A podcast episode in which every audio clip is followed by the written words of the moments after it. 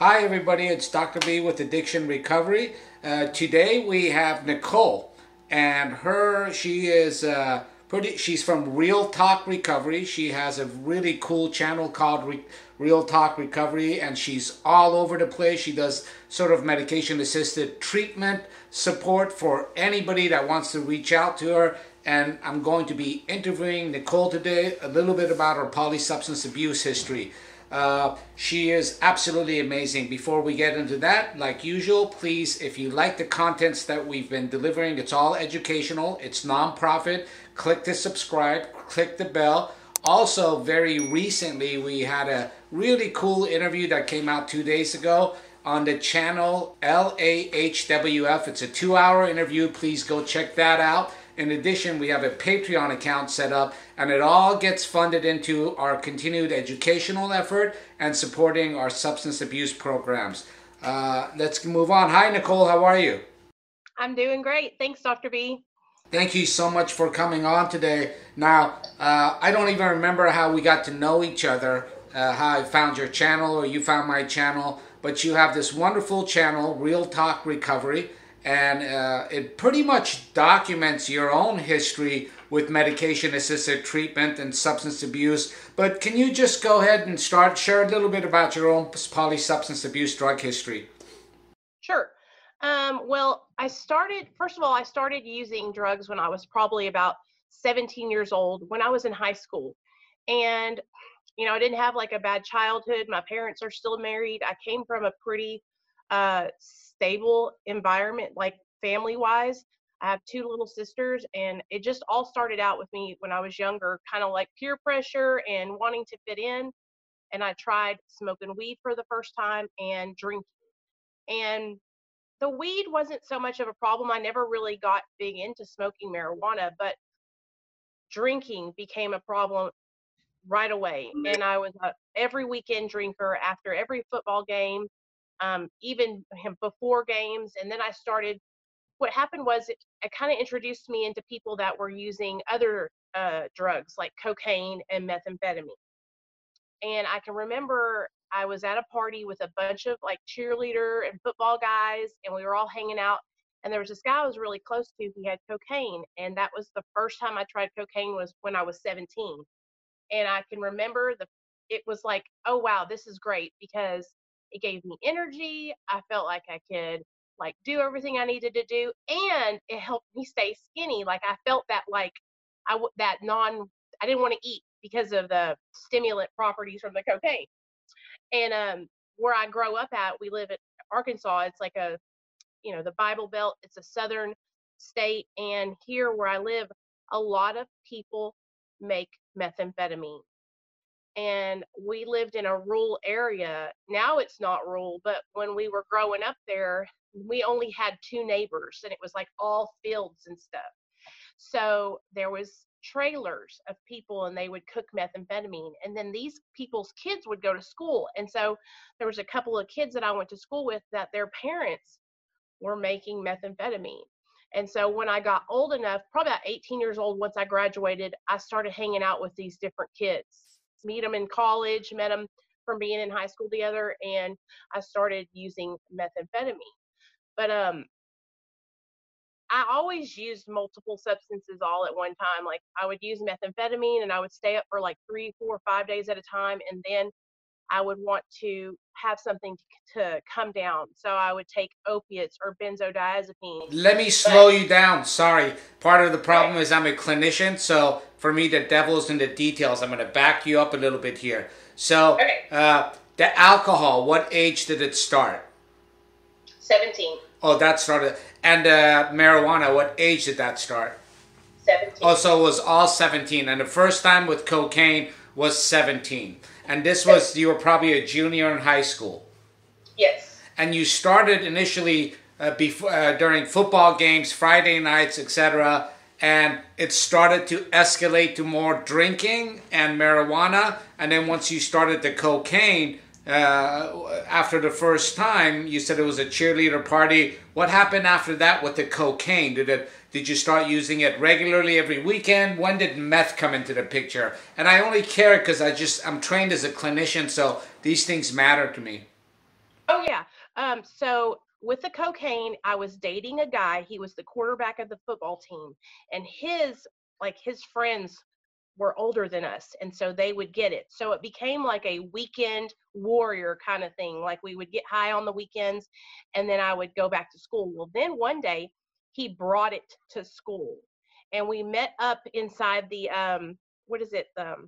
where the girls change out, the gym, like the locker room. And we met in there, and they were connected. Like, there was a guy's side and a girl's side, and then the hallway was in the middle. And so he snuck over to my side and brought some lines, and we did lines in the locker room together. And so then he started bringing it to school, and so I started using it at school.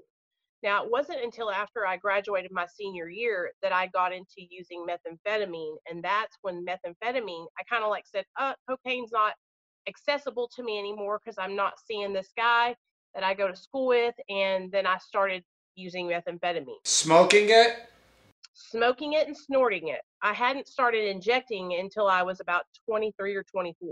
And were you also dabbling in opiates during this time? Yes, Oxycontin. What was your drug of choice? If I had to choose, it would have been methamphetamine. Okay. And what happened at 20? And after high school, did you go to college? Did you start working? Tell me what happened. Well, I had been working since I was about 15 years old. And so I've always had like a little, I was a car hop at Sonic while I was in high school. Then after I graduated, I got a job working for JCPenney in the cosmetic department, and I started going to college. I signed up for college, and Dr. B, I didn't even make it a whole year. I was smoking and snorting meth so much that I wasn't going to my classes. And when I would go, I was just so tired from being up for so long and then trying to make it into class in the morning. I failed out. You, during this time from 18 to 23, or even 23, did you recognize there was a problem, or was it even there in your consciousness or your awareness of yourself? No, not at all. Because I was like, at that time, I was still having so much fun doing it. Like, I knew there was a problem in the sense that my mom and dad were kicking me out because I wasn't coming home at night. I was staying gone for days and days and days at a time. I can remember my dad like taking my car from me because he had co-signed for it, and like telling me that he wasn't going to give me my car back unless I stayed home, came home by 10 o'clock each night, gave him my paychecks when I got paid. And so my parents knew there was a problem, but I was still like, I still thought I had control over everything, Okay. And so at 23, why did you switch over from smoking and snorting to injecting? Okay. So I had been hanging around in this trailer where this guy was cooking methamphetamine, and it was me, him, one of my girlfriends that I had been friends with since I was in third or fourth grade, and then a couple other girls that we went to school with, and a couple other guys that we went to school with. And everyone was going in the back bedroom, and they were going in the bathroom or the back bedroom, and then they would all come out, and I would be in the front in the living room, either smoking, doing hot rails, or snorting the methamphetamine. And they would come out of that back room, and I had no idea. I had never even seen a needle before in the drug world like that. I had had my blood drawn and stuff like that when I went to the doctor, but like I had never seen it like out there. And so they would come out from this back room, and everybody, I could just tell that they were doing something that they were doing more than I was doing, and I could tell in their faces how much higher they were than I was. Like, they would come out, their cheeks would be blood red flushed, their necks would be flushed, their eyes would be like huge pupils dilated. Like, you could just see that they were like, something was going on. So I went back there and I was like, what's going on? I want to know what y'all are doing. And I walked in, and my friend was shooting up. And I sat down with her and I said, I want to do this. And they said, no, you do not want to do this. It will take your life. And I can remember her and him sitting there and trying to say, no, Nicole, don't do this. Don't try this. And I insisted. And I said, if you don't do it for me, I'm going to try and do it myself, and I'm going to end up hurting myself. And that's when my friend did it for me. And after that, it was hooked automatically. Were you working at the time? Yep, I was working at that time I had just left JCPenney, and I was working at a place called Shoe Carnival as the floor supervisor. So, and you were still drinking alcohol, smoking pot, and you were doing recreational Roxies. Yeah. And so what happened after that night when you did the intravenous route for the first time? What significant change was there in your life that you can really look back and tell me about, to the extent that you're comfortable? I locked myself in the room, in the bathroom that night, away from everybody after I had injected it for the first time. And I can remember this because it was probably the most, like, it was probably one of the lowest points of my addiction, but early on. And so I locked myself in the bathroom, and there was, underneath the sink, there was all these spoons where people would leave their rinses. They would leave their cotton and then the residue from where they were shooting meth up. And so it was all laying underneath there. And I went through and I grabbed all these spoons and I rinsed them all and was trying to get the residue of the methamphetamine so I could use more. And I sat there and I tried to shoot myself up for like 3 or 4 hours, locked in that bathroom by myself, trying to learn how to register and hit myself and, you know, make the blood come back and hit my vein, because I had never done it before. My friend did it for me. And that, it was that moment when I was laying in there on that bathroom floor, digging around in other people's biohazard, you know, blood and whatever else was in those spoons, that I was like, wow, this is crazy. But I didn't even realize it was crazy. Now I look at it and I remember that. And I remember being so desperate to get that feeling that I had just got again, that I would do anything to try and get it right away. And that's the way it was for me from that point on with the needle, with any drug that I can inject, cocaine, methamphetamine, or opiates. I was desperate. I would fight over the syringe. I would fight over the bag of dope. Like, I had to go first. It was like I was so desperate to get that feeling. And after that, I chased that rush for so long. And it wasn't even 6 months after the first time I injected methamphetamine that I was arrested for possession of a controlled substance and put on probation by the state of Arkansas. During that 6 months, tell me how did the opiates develop into heroin yet? No. Okay, so here where I live, when I was getting high, heroin wasn't something you could find around here. You could find it, but it was in these little capsules, and it was the powder. It was always Roxy's, Dilaudid, morphine, Oxycontin, Oxymorphone. And here where I live, it's a retirement community. A lot of people come to Hot Springs, that's where I was living, to retire. And a lot of elderly people have lots and lots of pills. So they'll sell them to help with their income because they don't make enough. They're on like a fixed income. So we would always have bunches and bunches of pills. It wasn't until about 2011 or 12 that I ever even tried heroin for the first time. When did you first realize it was actually a problem after that first night of using intravenous? When I was in prison, after I had tried to stay sober through, because they put me on probation for that charge. I caught a possession of a controlled substance charge. I had methamphetamine, I had a needle, I had all kinds of stuff in my car. They put me on probation. They said, you got 3 years probation, and if you're good, you can get off early, you know? And so I was like, okay, I got to stay sober. I got to put these drugs down. I'm going to do this. I'm going to fight this. I'm going to stay sober. They put me on probation. And Dr. B, I tried every combination of everything I could do to not do drugs. I tried drinking only.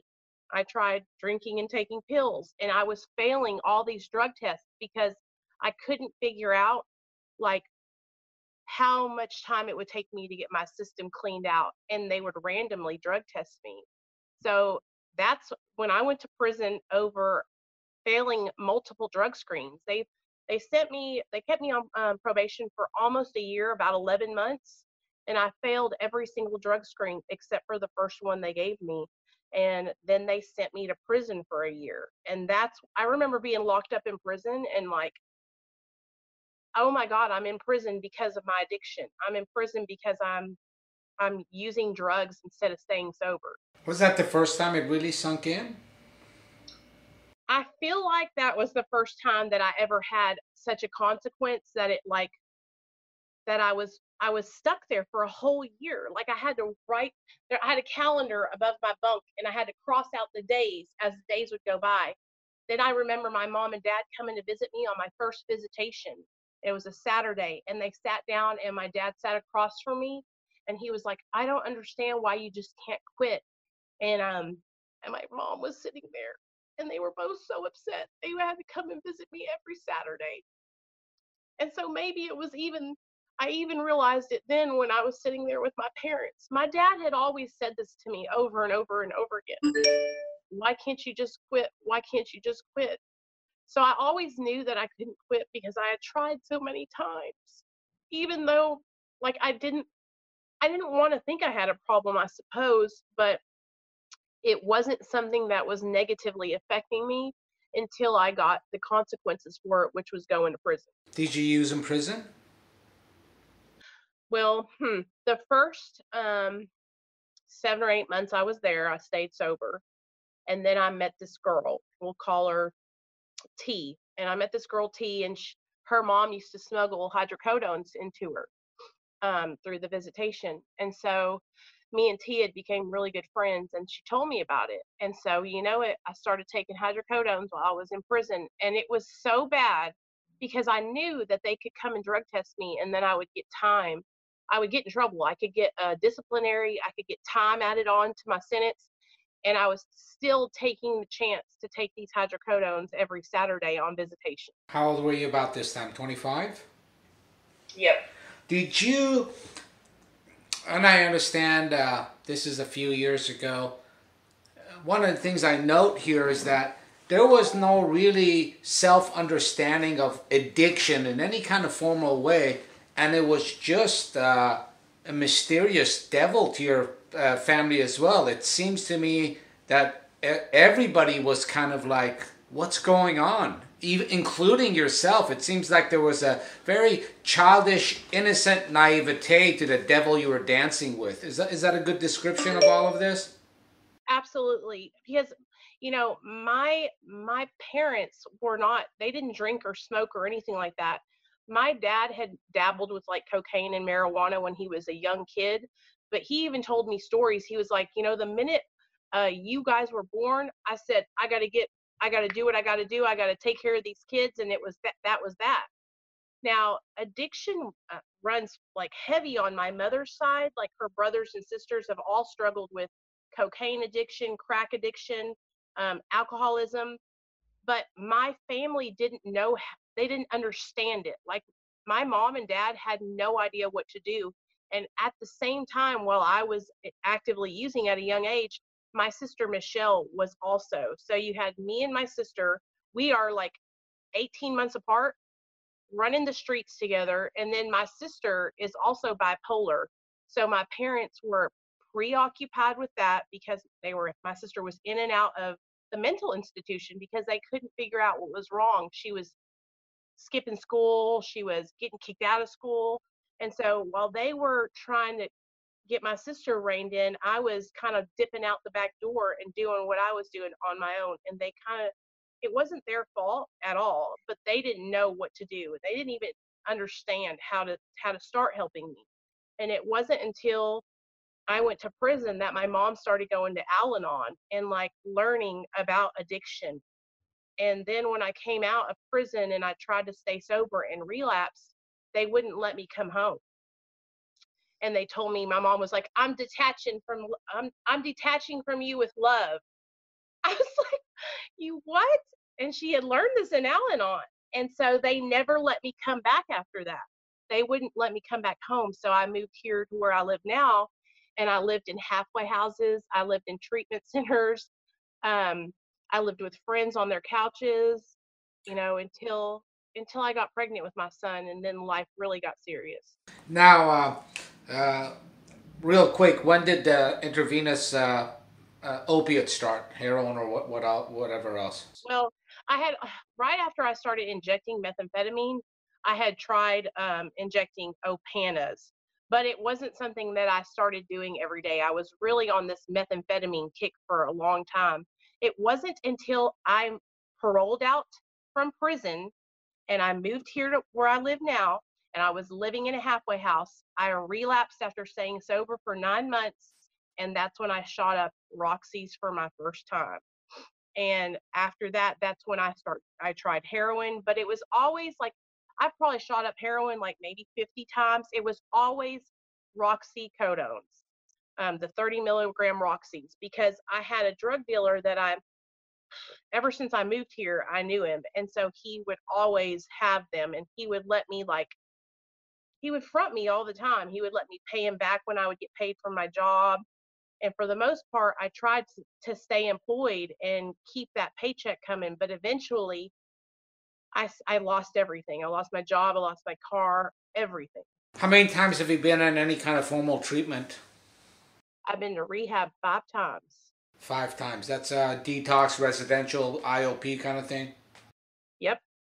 I've been to IOPs, like, they're probably, like, I've been to just, like, residential treatment 5 times. I've been to IOP, like, a bunch of times, you know, 6 or 7 times, because I would go into treatment and then I would go into the IOP and then I would relapse and then I would come back, and they would let me go through IOP first before they would, you know, say, hey, maybe you need to go back into residential, because here where I lived, I had made friends with a lot of the people that worked at the treatment center that is prevalent here. And so they always wanted to see me do good. They were like, you have so much potential, Nicole, you could do this, you're so smart, you could. And they would try to help me, and they would give me second chances, that they would let me come back. If I failed a drug screen, they would send me to the treatment center for 2 weeks and then let me come back into the halfway house. And I kept on doing it. I kept on relapsing. Were you in touch with family that whole time? Or what was your support group in town where you're at? It's the same town where you live now, right? And this is away from where your parents live, correct? Right. My mom and dad live about 30 minutes away. So my support system here, it was just me. It was me, and then the friends that I made in treatment and my sponsor. And so it was just people that I was making friends with. My mom and dad were about 30 minutes away, which I would talk to them on the phone, and I would talk to my sisters on the phone, but they weren't right here with me. I know you're on medication-assisted treatment and MAT. What role has that played in your recovery, and was that significant in you getting clean and staying clean? Can you tell us a little timeline about that and how that kind of weaved into this story that you're trying to lay out for us? And I've heard a lot of your story.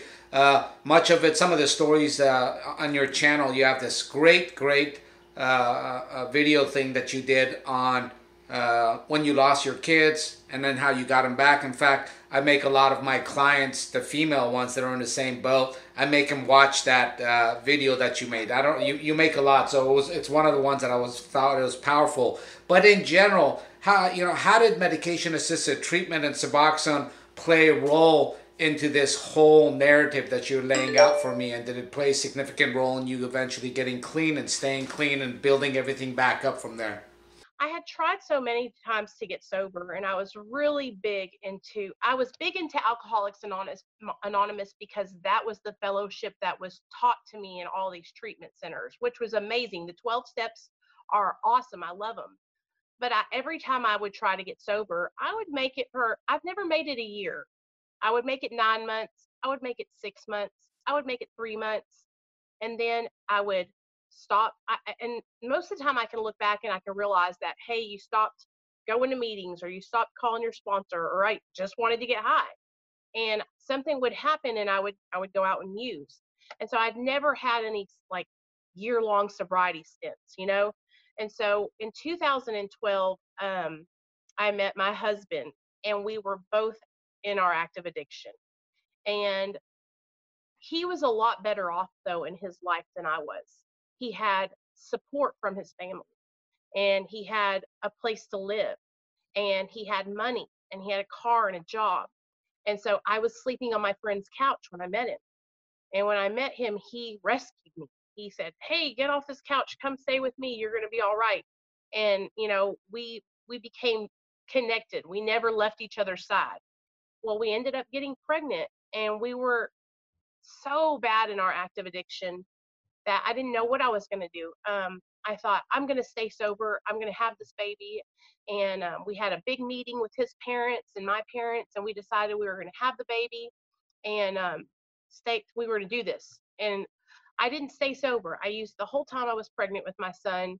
And the way I justified it in my mind was, I'm not going to use any opiates or benzos. I'll just use methamphetamine. So I tried my hardest to stay away from opiates and benzodiazepines and just use methamphetamine. And I know that sounds disgusting, and I am so ashamed of it. Like, I think about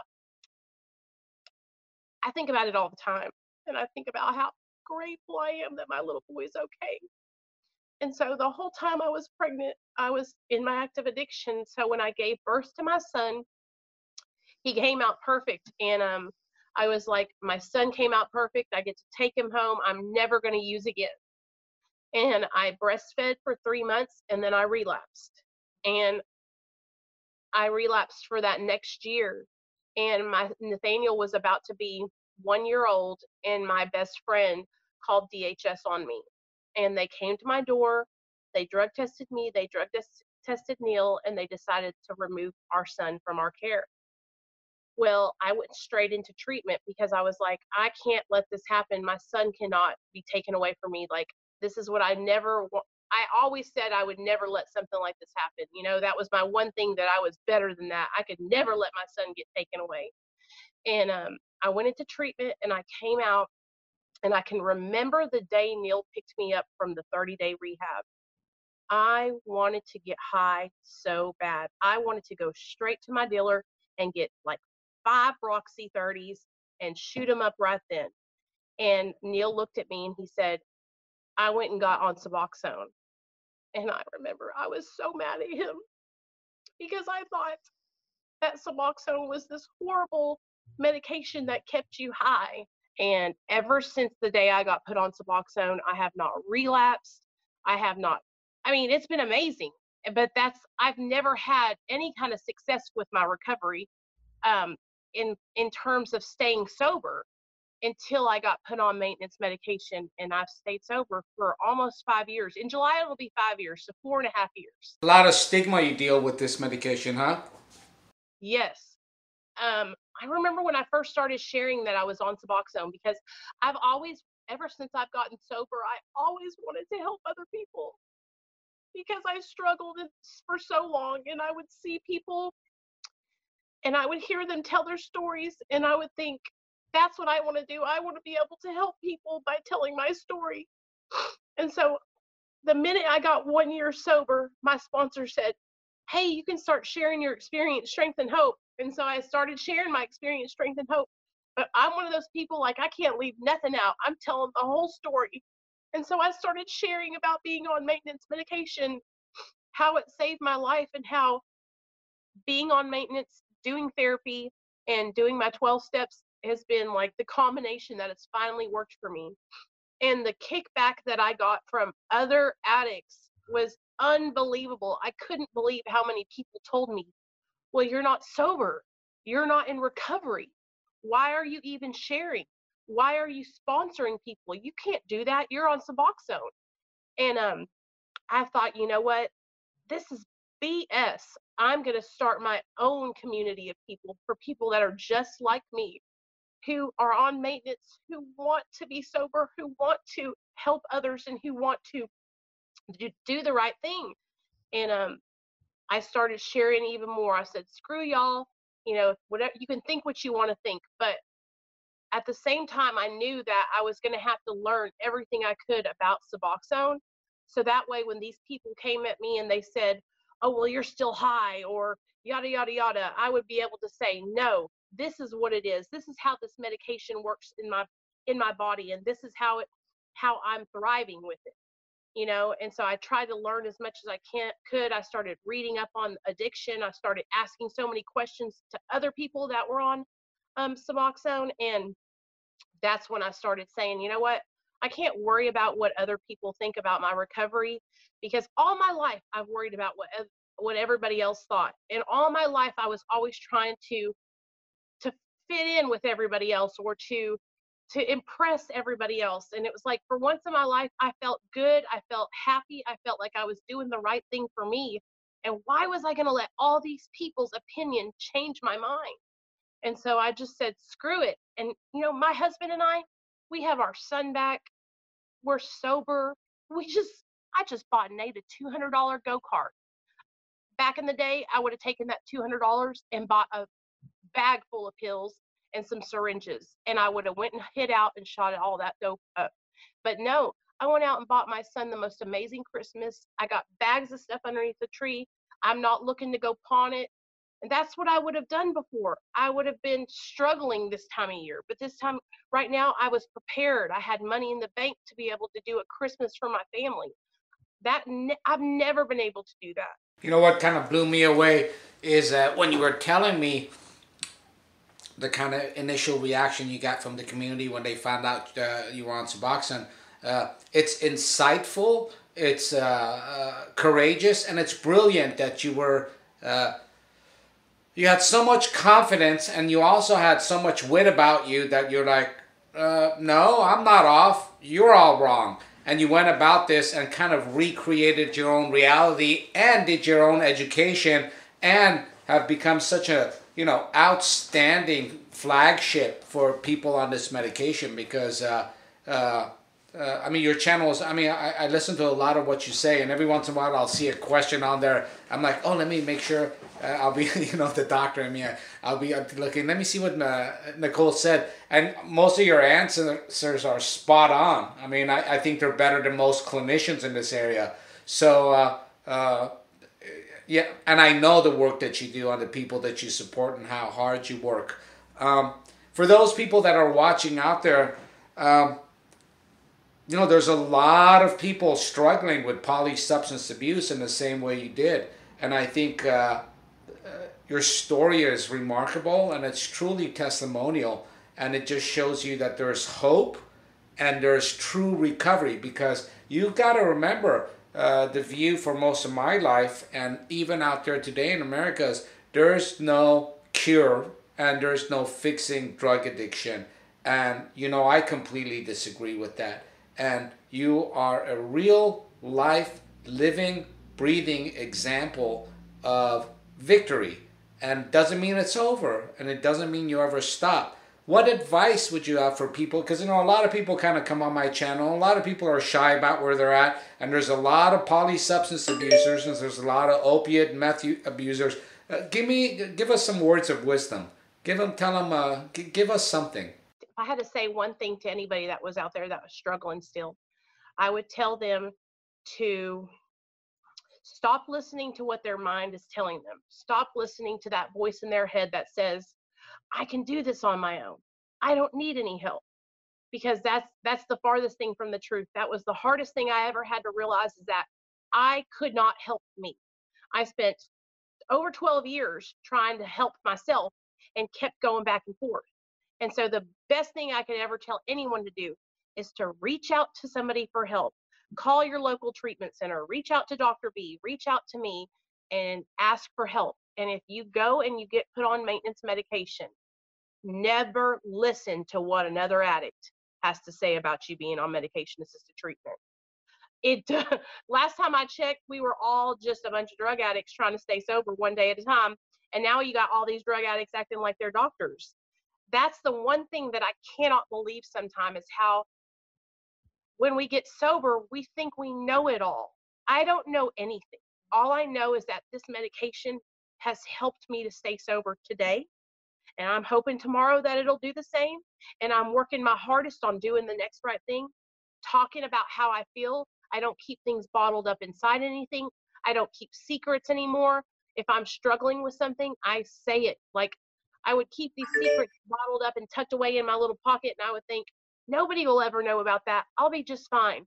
And that really held me back from succeeding for a long time. That pride, and then that secret, that shame, you know, and there's nothing to be ashamed of if you need to get on maintenance medication. In fact, I think that a lot of people should be encouraged to do that, to transition and then be on the medication, be in therapy, see their doctor, and work until they get their self-stabilized, and then they can get off, you know, taper down. I think if you did it like that and had people on for a certain amount of time, and you know what, I wouldn't even say a certain amount of time, a certain amount of time that works for them, because for each person it's different. You know, it could take one person 3 months to get their life back together and to feel confident in their recovery. It could take another person 2 years. It's taken me every bit of 4.5 years to get to the point where I actually feel good about my taper that I'm doing now. And I had to take all that time. I had to, so much healing I had to do, like internally, emotionally. Like I was so insecure and I didn't think I was worth anything. And it wasn't because my parents didn't tell me I was. It was just because I did these bad things for so long that when you don't do good, it affects you. And so now I do these good things and it helps with my confidence. It helps with my self-esteem. It helps with my self-love.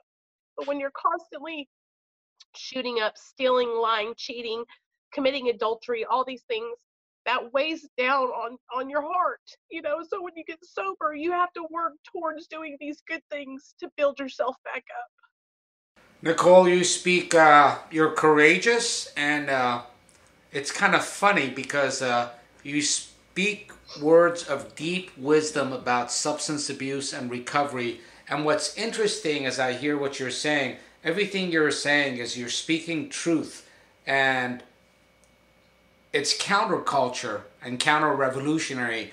And, you know, if more people listen to the kind of words that you're saying and the kind of work you do on your channel, I think a lot of lives would be saved. And it's kind of nice to see this kind of movement growing within the substance abuse community, both the users and hopefully the practitioners, because we need a lot of compassion, we need a lot of professionalism, we need a lot of love, but we also need a lot of education. And you are really, really speaking truth to power in that sense. You are educating, and I know how many people you've helped. I don't know how to thank you for coming on here and sharing with us. Guys, Nicole's channel, I'm a real fan, and I don't say this lightly. It's Real Talk Recovery. She does multiple things. One, it's a general support group. She does things throughout the week, all week. She documents her own story along the way, and that's both in some ways empowering because there's a community and connectedness, but it's also educational because I'm really blown away by this young lady's insight into the medication management, and she shares everything she goes through. Three, she brings on a lot of different guests on her channel, and they share their story, which is both empowering and educational. And she brings on professionals at times, including myself or whatever that's worth, and I try to answer questions. So please, please go on, subscribe to her channel. She's amazing. Nicole, thank you so much. It's very humbling to have you here with us and share your story.